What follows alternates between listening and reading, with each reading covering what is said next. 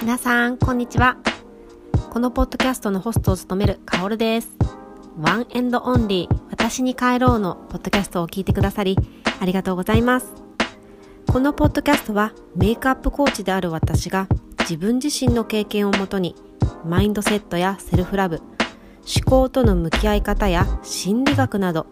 様々な視点から考え方をシェアし悩める女性たちと一緒に歩んでいくポッドキャストになっています。ではスタート。えっと今日はですねっていうか今ねオンラインカウンセリングをし終わったんですよ。あのめちゃくちゃタイムリ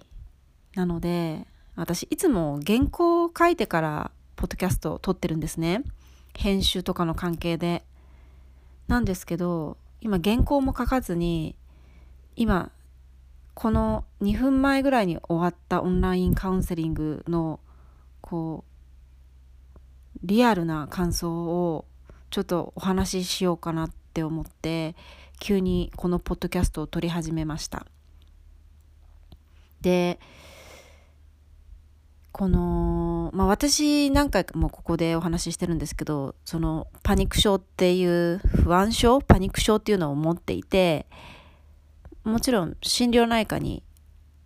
病院に通ってるんですね。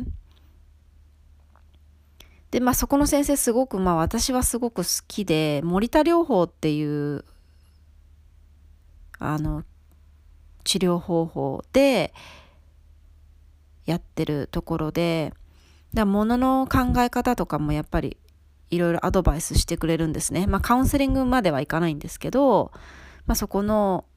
おじいちゃん先生が好きでそこに通ってるんですけれどもでももうなんだろうちょっとそれとはまた別でカウンセリングをちょっと受けたいなっていうふうに思ったんですよねここ1週間前に。うん、それは何でかっていうといや今まで自分のこのことをカウンセリングで話すってすごく怖かったんですよ。すっごく胸が痛くなること？やっぱり自分が辛かった経験を自分の言葉で自分の中から出すってやっぱり辛かったし怖かったんですね。なんだけどやっぱりそういうタイミングって自分のタイミングでやってくるんだなって思ってなんか自分でプッシュしたわけでもなく誰かにせかされたわけでもなくふっとあ人の手を借りようかなっていうふうに思ったんですね。であのー病院でそこに併設されてるカウンセリングでもいいと思うんですけどんなんか今オンラインでもカウンセリングすごく受けれるみたいでちょっといろいろ探したらなんか出てきたサイトがあったのでうんなんかねフラット登録してフラット予約を入れてみたんですね。それがさっき。で時間は45分で5500円。でした。でもちょっと延長したな、うん、なんかすごくいい方で55分ぐらい話したんですけど話させていただいたんですけど率直な感想はすごくあの良かったです。あの良かったです。まだ1回目だったのであのすごい深いところまでのトークはもちろんできないですよね。1回だけだったらこういうのってあの複数回重ねていくことで自分のあの過去のトラウマの原因だったりっていうのを見つけ出すことができると思うのであの確信まではもちろん触れてないですけどあのそれでもすごくこう客観的に自分が今まで感じてきてなかった感情を見つけてもらえたりだとか、うん、そういうことをしてもらえました。でなんか私自分で言うの変なんですけど基本的にラッキーだって思っていて引きも強いって勝手に自分で思い込んでいてこのカウンセリングの人多分絶対いいな大丈夫そうだなっていうのがもうなんかオンラインの申し込みの時からもう分かってたんですよなんとなく。で今日やっぱりやっていただいてすごく良かったんですよね。なんかあこの人波長合うなっていう感じだし私が聞きたかったその幼少期のトラウマとかインナーチャイルドが抱えてる声とか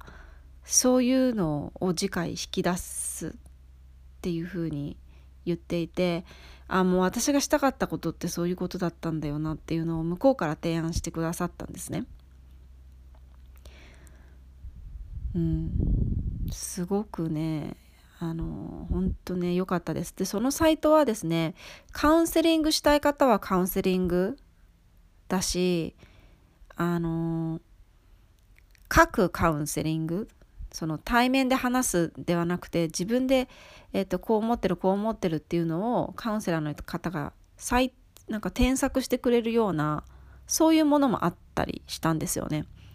で例えばそういう自分にメンタルヘルスがないの問題がない方は仕事の問題だったりとかちょっとしたトラブルの悩みとかっていうのをカウンセラーじゃなくてコーチみたいな人があのやってくれたりそういうサービスもあるみたいです。だからこういうサイトできたのすごいって思ってやっぱりアメリカとかっていいカウンセラーを自分自身につけることって人間としてすごく評価が高い人みたいなところがあるじゃないですかアメリカって。いいカウンセラーを自分に一人雇うことは自分にとってすごくいいしそういう人が評価されるような社会だけど日本ってすごく逆でカウンセリングなんかに行ってて大丈夫なのみたいなところがまだまだあると思うんですけどあのこういうサイトができたことによってよりみんながあの生きやすくなるあの相談しやすくなる社会になるんじゃないかなって思ったしもし今話したいことがあるんだけど人に話すのができないっていう方うん、はあのぜひ、あのー、調べて、ね、こういうのにお世話になるのもいいんじゃないかなってすごく思ったので、あのー、私が今回このポッドキャストのエピソードで撮ってみたんですけどもちょっと肝心のサイトの名前が分かんないので あの概要欄のところにリンクが貼れたら貼っておこうかなって思うんですけどもあのいい方にね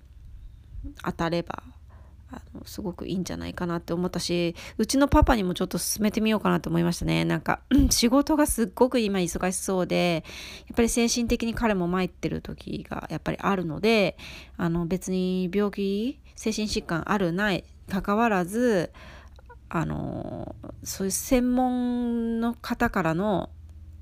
アドバイスをもらうっていうのはすごくいいと思うんですよね。だそういうのだったらライフコーチみたいな人から多分もらえばアドバイスをもらえばいいと思うしやっぱメンタルヘルスをの問題を抱えてる方はやっぱそういうのが上手な